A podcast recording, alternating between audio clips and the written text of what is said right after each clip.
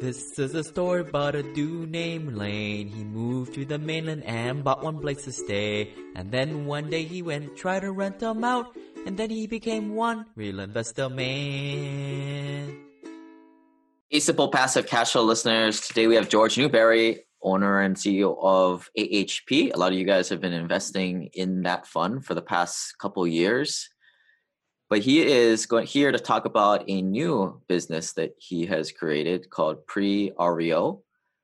But, and we're also going to be talking a little bit about what's happening with A H P through the uh, pandemic. But yeah, welcome, George. This is, uh, what is it, third time on the podcast? I think at least. I appreciate you having me back, uh, Lane. Hope hope to continue a, a run of continued appearances. And uh, this is probably like the fourth time recorded because one of the times I forgot about pressing the record button. But it looks like it's... It's good. So we're good. Glad to hear it.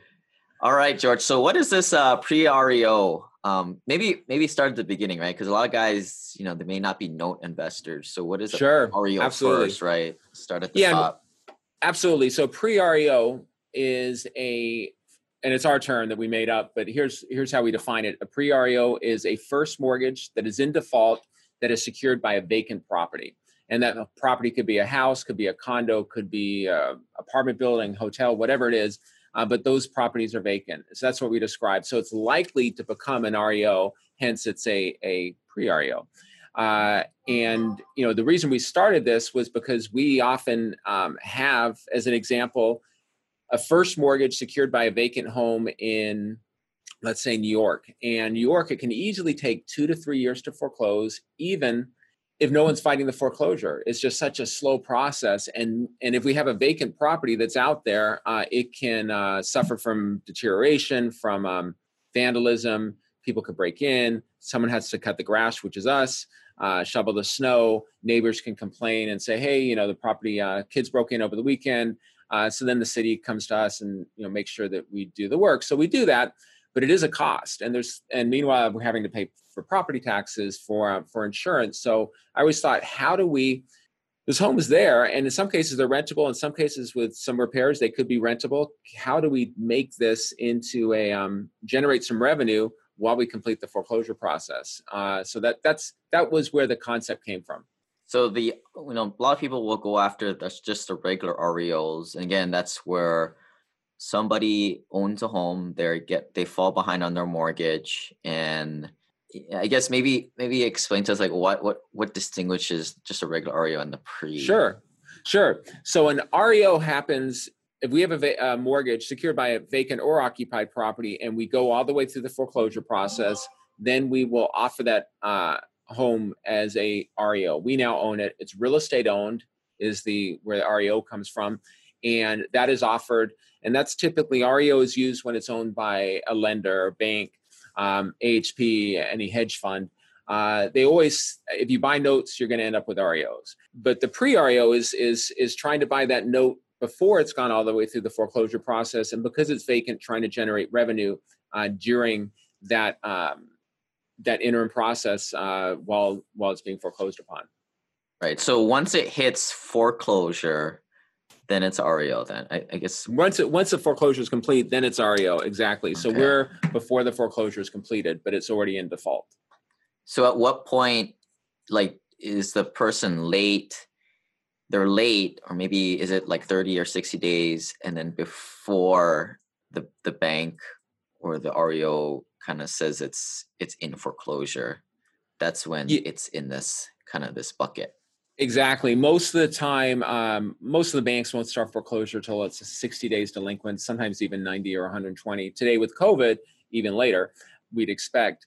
Uh, but nevertheless, it's it it's past that period and before the foreclosure uh, is completed. And in some states, New York, Ohio, Illinois, Indiana, Florida, these states are just examples of judicial foreclosure states. We have to go to court and go, there you go. and go to court. And it's just a long, slow process in all these, in, in your example here, the blue states, Pennsylvania, um, these states, it's just going to be slow. And average, I'd say, is a year. And in some states, you know, it can be two or three years. And that's that time, you know, time is money sounds cliche, but it is, especially when you own a, a defaulted mortgage. And if you're going to recover, if you're going to make ten thousand dollars from this asset, and you hold it for two years and you have to pay a couple thousand in taxes and insurance, you know, that, that will erode your returns. But if you were to collect five hundred dollars a month or one thousand dollars a month in rent uh, in the over those two years, that would offset those costs and sometimes even allow you to, to make money during the foreclosure, while the foreclosure process is ongoing. What percentage of pre-R E O inventory is from judicial states, where judicial is harder for the bank to collect? It's more painful for them. The vast majority. Uh, you'll see, you know, most lenders uh, and and funds like A H P are going to think, okay, well, in California, in normal times, pre-COVID, I can foreclose in six months. In Texas, in most cases, I can foreclose in sixty days or even less. So in those cases, why would I want to go through the extra step of appointing a receiver and collecting rent when the foreclosure will take about the same amount of time? And that's absolutely right. Now, today, w- during COVID, it's California foreclosures on hold. Many of the states across the country, foreclosures on hold. In some cases, even if it's a vacant property. Uh, and so you're just stuck. But in normal times, it's really uh, much more appropriate for judicial states. And you'll see, you had a map a moment ago. And if you go to the Priorio website, it has a, a map which includes the entire country. And you'll see that there's a whole bunch of dots in the, uh, in the judicial foreclosure states. And then you go out west and it becomes, um, the concentrations become a lot less. Yeah, so we, if you guys are looking at the YouTube channel, uh, I have the map up of judicial and non-judicial states. Uh, most of us are on the West Coast, so Washington, Oregon, California are non-judicial states. So it's it doesn't have to go to that strenuous process in the courts that we were talking about. But I think you have to overlay the political nature, right? Those are typically bluer states. So it is a lot more um, tenant-friendly or um tenant and homeowner friendly. Yeah. Absolutely. Absolutely. So it's not really, it's a Republican state or a uh, Democratic state, nothing really to do with that. It's just, I don't know, it's kind of random, right? It is kind of, ra- it is kind of random. I mean, what East Coast, there's more judicial states. As you get to the West Coast, you know, west of the Mississippi, many more, the many more are non-judicial states. Yeah. It, and it, it's a patchwork. I think it's, this is a good example of, um, you know, who cares about politics? It is what it is. It's judicial or non-judicial. That's all we care Absolutely as right. investors.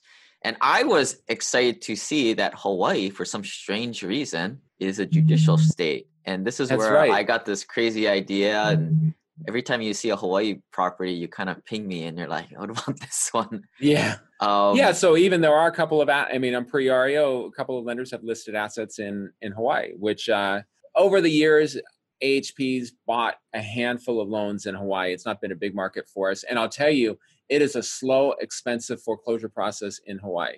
Uh, so for those of you Hawaii investors, with all the distress that's coming up, yeah, there you go. The couple in Hawaii. It is something where lenders see, oh, it's going to take me a while to get a foreclosure completed in Hawaii. And and that's when you get a foreclosure attorney in Hawaii, sometimes the attorneys, you know, have to pay them to fly between the different islands. So it, it becomes expensive and a, and, and a hassle. The way I thought about using this is that this is nice because, you know, I'm not big into like being a B R R R R investor or, or being a remote investor unless you have a J V partner kind of doing your, you know, skin in the game, working on your behalf. You always want to have go into a deal where you have some kind of advantage. And in this case, you want to go in with you being able to do physical due diligence on the property and, you know, feel it, touch it, be around it.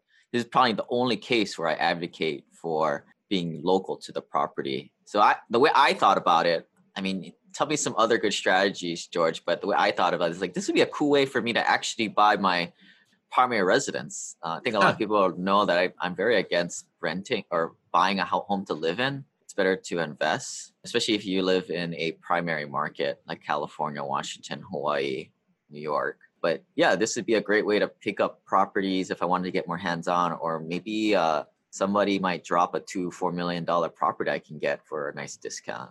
Yeah, that's absolutely right. There are um, there are some million dollar homes that are listed on the site. Those aren't owned by A H P. Generally, they're owned by uh, other funds. Uh, and so there are other funds. So A H P twenty fifteen A Plus is actually the owner of Priorio. That's where this concept was um, was conceived. And uh, but now we see the opportunity to market to other uh, other funds, and they're doing it. They're listing pro- properties, and we simply make a two thousand dollars fee for every property that's transacted on the site.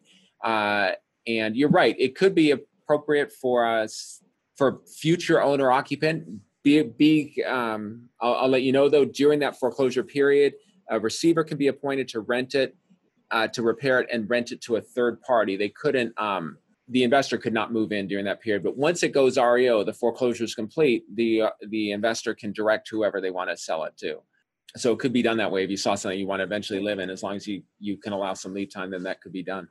Yeah, so this is a great opportunity for, like, you know, just one of our, our common characters of Simple Passive Cashflow group is, you know, you're a tech worker out in the Bay Area, you make over two hundred grand a year, you're pretty busy. So you're, yeah, you're investing in passive investments like syndications um, after you've gotten your taste and your fill of the turnkey rentals. And you're doing a little A H P, but you see a property like this and you might want to put in a bid. And is that kind of like the one of the avatars you're thinking, George, that this really will appeal towards? You know, some of this can be local to it. Yeah, it's definitely something where the local investor has the advantage. They can get better quotes on repairs. They can get better, um, you know, we pay, we're in Chicago, somebody says it's going to cost two thousand dollars to clean out, you know, a home. We don't know if that's good or bad price. I mean, we, you try to trust the people, but it's, you never know if they're taking advantage of the fact that, that we're foreign. When you're local and you can actually uh, work with trusted contractors and see the work that they're doing and make sure their bids are in line, the local person without a doubt has an advantage over A H P, over any bank or other hedge fund that is selling their assets here. And that's why they sell them, because the local can execute this strategy of doing repairs and renting it out during the foreclosure process. Whereas we, um, you know, it's it's tough for us to do it uh, remotely. And, you know, we've tried, so we get a lot of R E Os. Here and there, we said, if we only were selling these things, you know, usually in, in not great condition uh, to a local investor who then do some repairs and flip it to a home buyer who's paying top dollar because it's now a turnkey home that they can turn into, uh, move into and get F H A financing or some other, other um, affordable financing. It's always tough to execute that strategy remotely, or at least it's not area of expertise. The local guy always has the advantage, local investor always has the advantage. And that's, I think, what we're trying to do with Pre-R E O is put these during the foreclosure process in the, uh, under the control of a local investor. I think that's a, um, a big advantage. The way to do that is with this receivership. So you can't just, because you buy the note, you can't just go in and start fixing it up and renting it. You need to have a receiver, which is appointed by the court. So this is the step, you know, kind of the, the first step is identifying one you want, buying it, and then uh, buying the note is what you're buying. And then you are working with a law firm to appoint a receiver, which could be a local real estate agent, a property manager, who can then work with you to do the renovations and rent the property during the foreclosure process, but you get a court order that allows you uh, to do that. Uh, you know, I'll step back. You were in a on the one on Pleasant Hill a moment ago in California. You know, some of these, that's a, what I just described was a fairly active strategy um, in terms of uh, acquiring these, but there are some like Pleasant Hill. This one is currently on the market for, uh, this is a fix and flip deal where somebody it's took out a fix and flip loan, but they defaulted on the loan. Uh, but it looks like they've pretty much finished the property and now it's on the market for, I think it's in the seven hundred thousand uh, range. And so here they're selling the, the mortgage holder, which isn't an A H P, is selling this mortgage. In all likelihood, Uh, using this one as an example, that investor at some point is going to sell this for seven hundred, seven fifty, eight hundred, whatever number they sell it for, and then simply pay off the loan. Now they lo they owe, usually looking at these numbers, yeah, the estimated value is seven ninety-six, but the um, they owe uh, considerably. You have to log in to see the amount of the uh, debt. It's probably in the range of six fifty. So the current owner sells it for seven fifty. You get paid off at, at six fifty. You were um, you know, you bought it for around five hundred. That that's uh, something the local investor is going to be better able to um, to understand those numbers, the nuances in terms of what that value is. But they it's something that would be a fairly passive strategy. And there's a few like this, and it's very easy to determine which they are.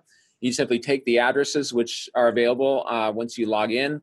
And then you can go to Zillow and see which ones are currently for sale. There's even some that are under contract. And uh, that is a um, that is an interesting, it's in the, one of the Northern California ones, I think it was Pleasant Hill. But yeah, it's a good example in terms of what, um, that's Pasadena. Been investing with A H P since two thousand seventeen to buy distressed mortgages at discounts to offer struggling families sustainable solutions to stay in their homes. When homes were vacant, A H P recognized that lenders frequently struggled as they tried to limit their losses. That's why owner George Newbery founded Pre-R E O, a platform that gets these vacant properties into the hands of local investors like us during the foreclosure process, which mitigates losses to lenders and accelerates returns for investors. A win-win. I'm very excited about this platform that connects local investors with court-appointed receivers in their area to cost-effectively repair, lease, and maintain and rent vacant homes during the foreclosure process and ultimately make a profit.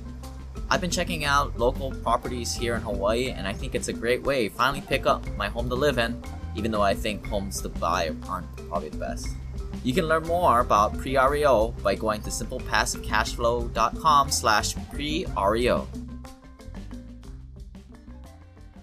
So, so another um, question that comes up that most sophisticated investors will, will ask, and this is kind of what I always ask, is like, how huh? how are you guys making money? Why are you guys doing this? Why would you pass on a deal to me, lowly investor? What's the catch? And I think if I'm sure. reading between the lines here, so A H P, the fund that George runs, uh, we, we'll talk a little bit about that at the end here, um, how that's going. A H P is more of a cash flow type of, they make money off cash flow. And some of these properties, like this one in, in particular, there's a lot of value there, but I think it doesn't really align with your guys' strategy of, you know, quick, quick small base hits. It's, this is going to take a while. It's, it might be painful.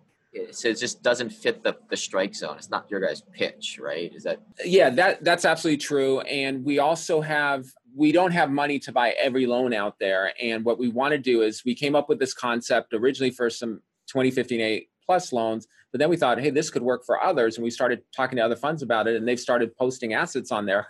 We could simply make the two thousand dollars in the middle, and that's a, um, would be a good, um, you know, two thousand dollars doesn't sound that exciting, you know, on, on a one-off, but if you're selling, you know, we have one fund that's putting on, they're talking about putting on almost ninety properties uh, in the next couple of weeks uh, all across the country. So that it, it can become a business on its own, uh, collecting these two thousand dollars fees, kind of like auction dot com. I think they charge a twenty-five hundred dollars fee. So it's modeled very similar to that. We're simply getting a transaction fee on every note that's sold here, you know, good market, bad market. There's going to be an explosion in the amount of defaulted loans available over the next uh, next year. And it would be um, naive for us to think that A H P could buy them all. When I mean, or even some billion dollar hedge fund isn't going to buy them all. There's going to be billions and billions and billions of this stuff. A H P will certainly be continue to be a buyer.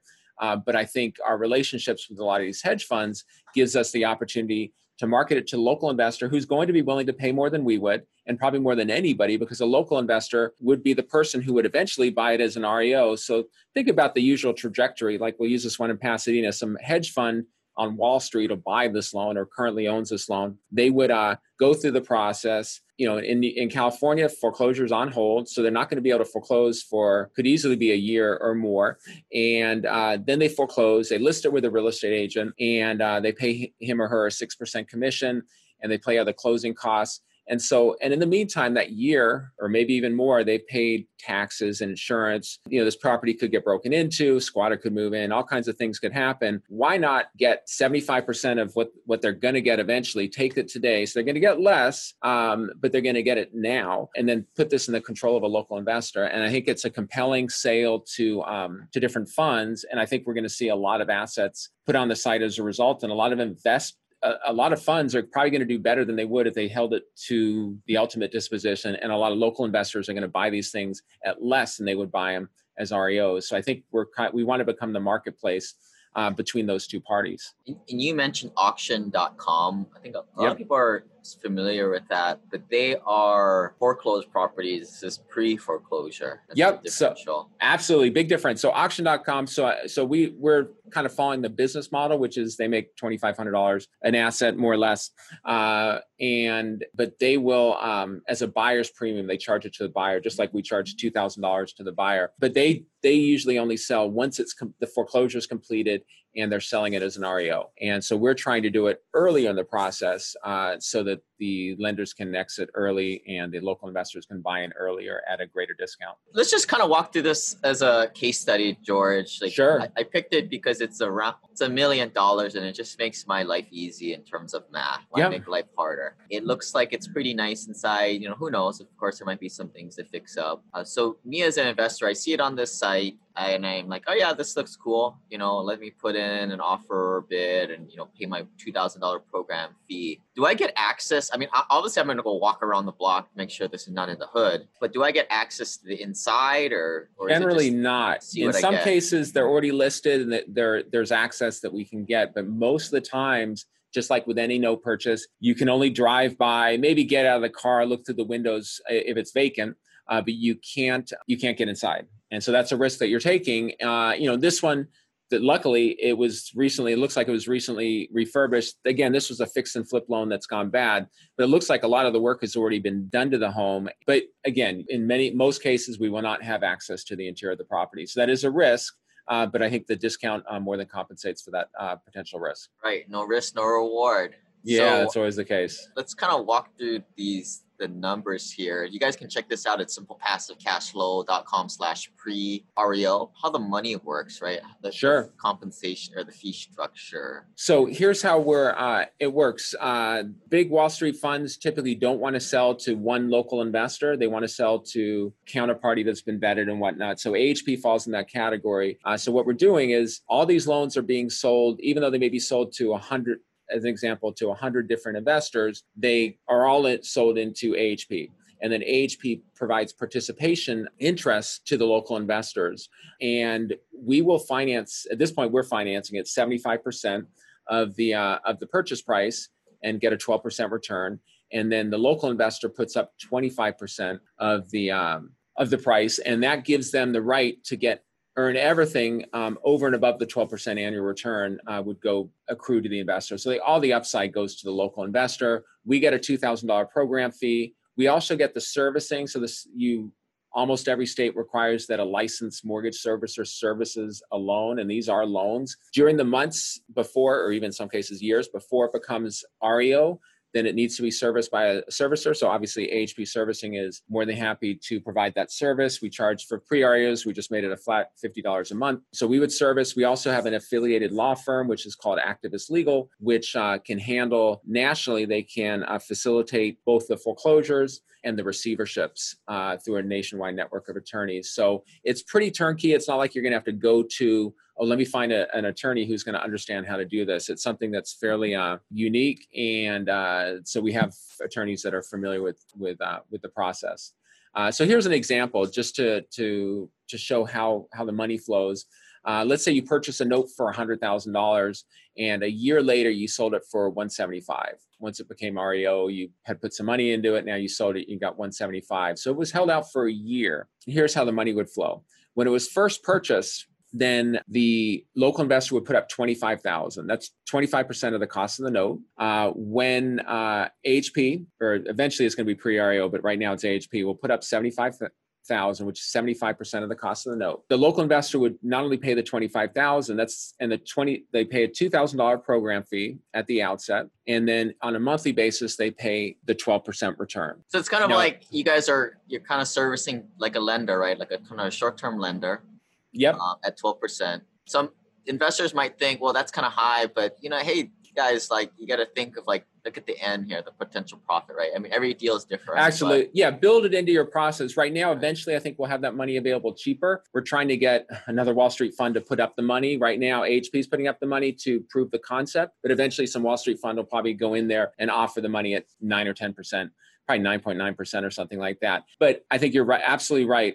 When people make the bids, they they factor in the program fee of the two thousand and they factor in the um, the cost of the capital, which in this case is twelve percent. Uh, you know, if, if that cost drops to nine percent, they'll probably be able to pay a little bit more. And if it were going to go up to fourteen percent, then they'd probably be willing to pay a little bit less.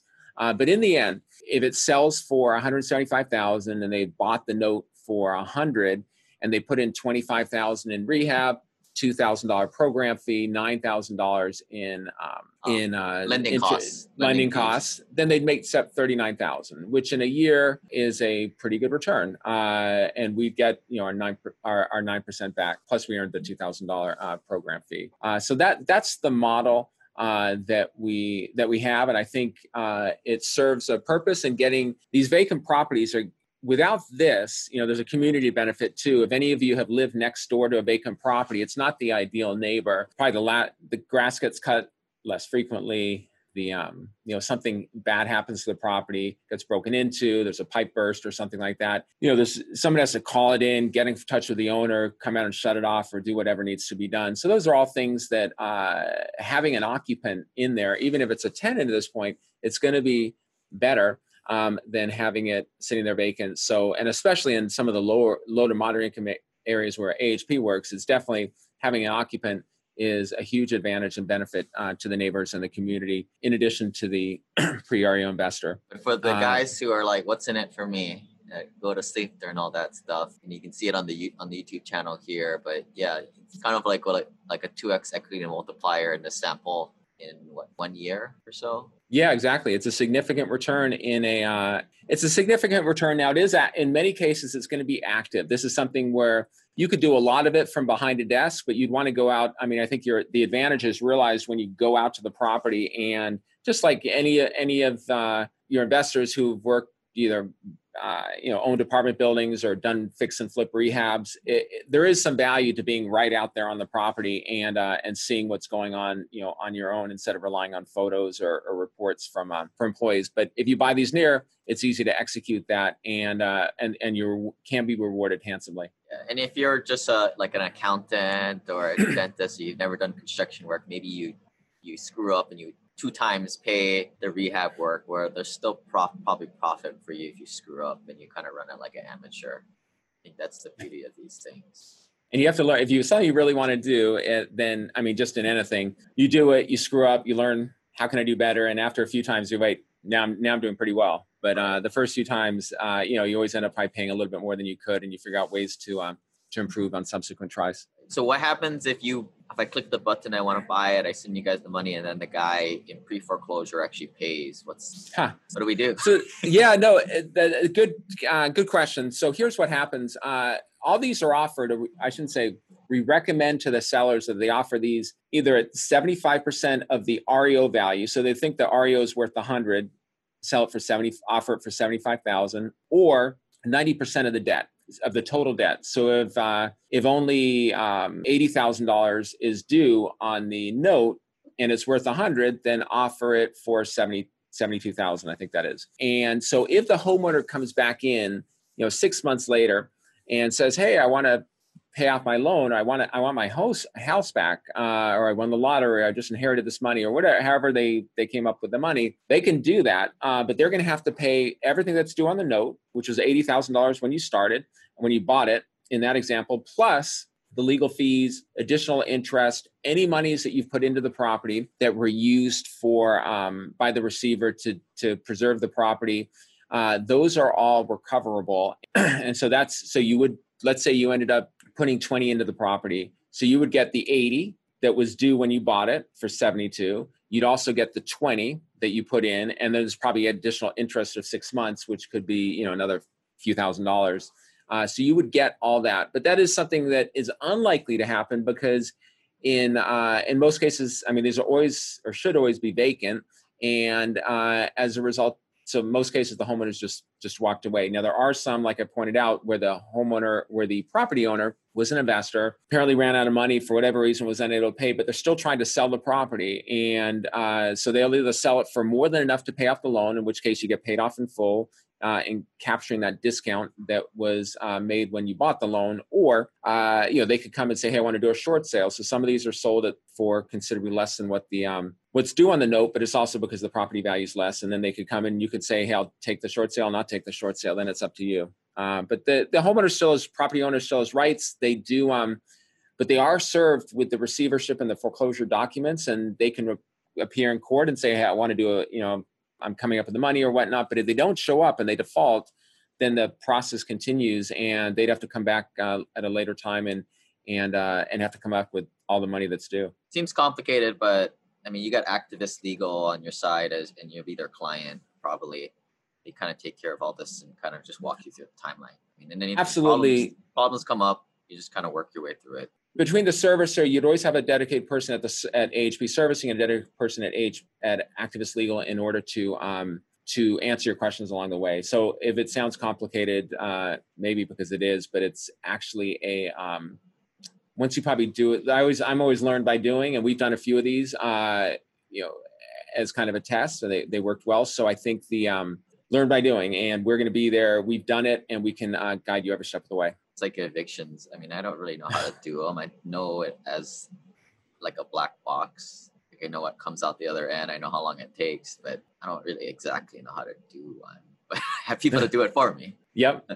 Well, Activist Legal, just as a as a quick plug, they do evictions nationwide. They can certainly assist you no matter what state you're in. Yeah. So, uh, yeah, if you guys need uh, eviction, let me know, and we'll connect you with the right folks.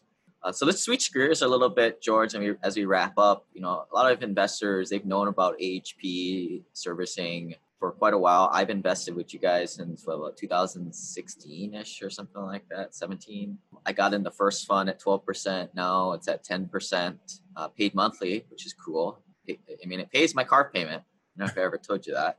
Yeah, I think you, yeah, that's great. So how, how are things going through COVID? You know, you know, like from what I hear about all, a lot of my investors is like a few of them were trying to, you know, they had to rob, rob liquidity from certain places, and one of the places they tried to get it from was A H P, because you guys have a great liquidity type of um, caveat there. Yeah, what are you seeing from, from your end? What are investors out there doing if you can kind of make sense of the madness? Sure. No, good. I appreciate you bringing it up. So A H P, I mean, everybody had a, effects of COVID. And like you said, when, when uh, COVID hit, we had uh, all-time record redemptions in March and then April. Those are the two two biggest months. It's now settled back down, but those redemption requests in March and April were very significant. And we heard from people who, hey, I need to pay payroll. Hey, I need to pay. Um, I need to cover a margin call. Uh, you know, my business is struggling. I need I need the money for assorted reasons. And we were, um, and historically in, in our documents, it states that we will. Um, uh, Offer we offer best efforts liquidity. So if you request the money, we're going to undertake our best efforts to um, return your investment within uh, thirty days. And historically, we've been able to do that. COVID hit, no longer able to do it, and we're still digging out from that uh, March April demand. And you know, I think in the last uh, last week or so, we uh, or the last week of the month, I think we returned about a quarter million dollars. So we are making progress on these, but it's incremental progress. And we're balancing, you know, we priority for us is to run the business. Number one, uh, number two is to make our monthly distributions, which we haven't missed any, and number, th- and we don't expect to, uh, and number three is to, re- is to do these redemptions. Uh, so we can't, um, you know, you, if, if we were to satisfy all the redemptions, we didn't have any money for distributions, that would be obviously problematic for everybody. So we, we, have, I'm, I'm sorry, I, you know, it's unfortunate that people are waiting longer than they, than they wanted for their, um, for the redemptions, but it is something that, you know, we are expecting to get through. And, and expectations when COVID hit, you know, we say, oh, this is going to be sixty days or something like that. Because at the time, you know, when COVID, we first had that first shutdown, everyone's saying, well, this is two weeks, uh, you know, shelter in place for two weeks, then this, then everything's back to normal. At least that was how I think people interpreted it, including us, because it was so early. And then, um, then it was extended and extended. And, you know, now it's, you know, several months into this, going on five months, into uh, the COVID era, and things still aren't back to normal. In many cases, uh, there's foreclosure holds across the country. There's states where we have uh, foreclosed on properties in January of this year, and we're still waiting on the deed. There are uh, situations where we foreclosed uh, and, or we've gotten a deed in lieu, we can't complete an eviction. Uh, and so these are all kind of slowing our ability to, um, to move forward and, and realize gains Uh, and and and revenue uh, that we would normally have accessible. Uh, so I think those are challenges. Also, in some cases, you know, sheriff's office closed, can't issue deeds, county recorder closed, or working from home, running behind, tough to record deeds in some situations. So it's a it's a slow uh, process uh, that's getting better. Uh, but it is still uh, creating challenges. On the upside, I was a little bit nervous when when this all hit in terms of, you know, we had a lot of R E Os, over one hundred, which is normal. You know, how does this impact? Are these prices going to, um, you know, is the value of our R E Os and our notes going to have a significant impact? And post-COVID, in the last, it's not post-COVID, it's mid-COVID, I guess, or it depends on your perspective. But in the last thirty or forty day, days, our R E Os, the ones that are out on the market, are um, selling better than pre-COVID prices, which is great. And uh, now, unfortunately, we still can't close them all because of assorted issues like county recorders or, or county offices being closed. But we're getting them under contract at, at, at very strong prices, and our inventory is shrinking, uh, which is, I think, good for the moment because we are um, we're capturing premium prices. Now, fast forward six months or a year, and all these foreclosure holds go off. There's uh, significant inventory coming out of the market.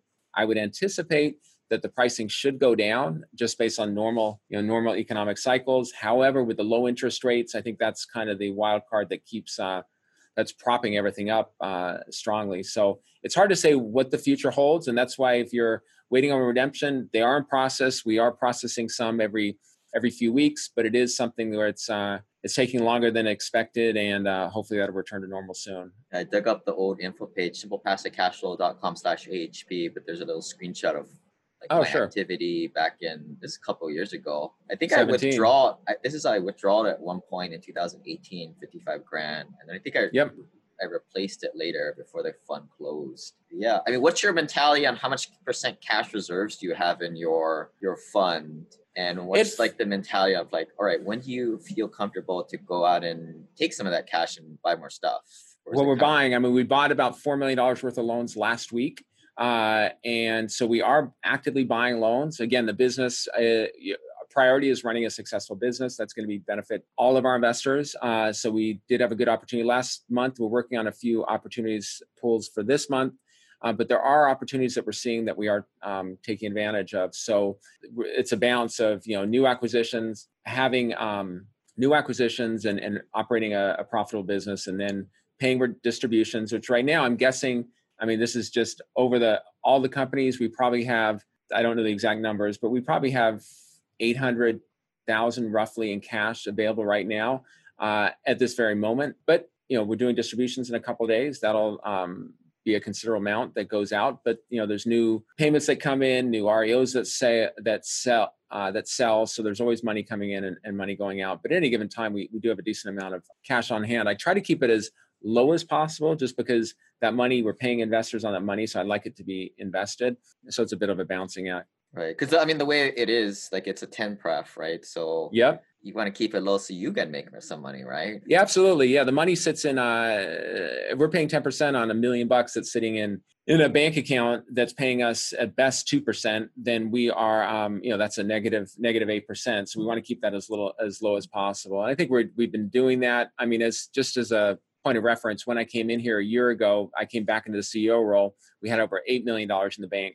Not a good, uh, not a good situation. Uh, and so we're, I was able to invest that. It took a few months though, because a year ago, the opportunities, it was, it was difficult to invest. And that's why, if you remember, a year ago, we had stopped accepting new investments because we had a lot of money come in. It was difficult for prior management to um, find opportunities. And in fairness, it was when I came in, it was difficult to find good opportunities uh, myself. They were um, the market was very heated. In order to generate strong returns, we the the offerings were few and far between. We were able to buy stuff uh, and and deploy that money, but it took several months. Fast forward a year, the market's now, we see it opening up with these uh, with great opportunities, uh, and we think that'll only increase over the next uh, next six months to a year. So we're getting we're taking the best ones we can find now. And and we'll continue to do that. So what's um I got into the twelve percent fund right now. The ten percent fund is still open. Where where you where you think you're this is all heading, right? Because the Fed funds rate is like in zero for the past six months. It's heading down. Uh, and uh, you guys are getting more popular, right? Yeah, exactly. So the next, so A H P servicing, this fund will close in, I believe it's uh, the first week in November. Uh, that'll be the last uh, investment that we can take, and and it's. It's imposed by the S E C. We have two years to raise money. Uh, so that two-year period ends at the beginning of November. At that point, we will uh, close A H P servicing, no more ten percent. We will have a new fund up then, or sh- hopefully shortly thereafter, uh, that will offer um, a similar type of strategy. Uh, but we think the returns will be less. Uh, right now, it's we're working on the on the submission to the S E C. We think it'll be around seven percent. And that sounds lower. It well, it is lower, uh, but compared to what the you know the um, prime rate and, and the different uh, indexes are, it's still a very um, generous uh, spread. We've we've we've we've uh, toggled between should it be seven, should it be six, should it be eight. Uh, I think in the end it, it'll be seven, but it could could end up uh, we decide a little bit lower, a little bit higher. Uh, but right now I'd say seven. Yeah. And so the challenge is out there for you guys. I'll give you a hundred bucks if you can find me something better that pays uh, a better rate of return, that has a better risk profile. And with the liquidity, that's the big thing here, the ability to click this little redeem button and pull out some money whenever you want. So there you go. There you go, bounty hunters out there. Let me know. Anything else you think we missed, George?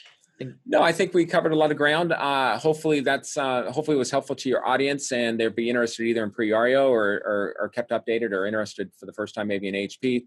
Uh, f- certainly reach out to us. Uh, we're here to help and answer any questions. Uh, there's there's my book. He's this guy. Yeah, that's me.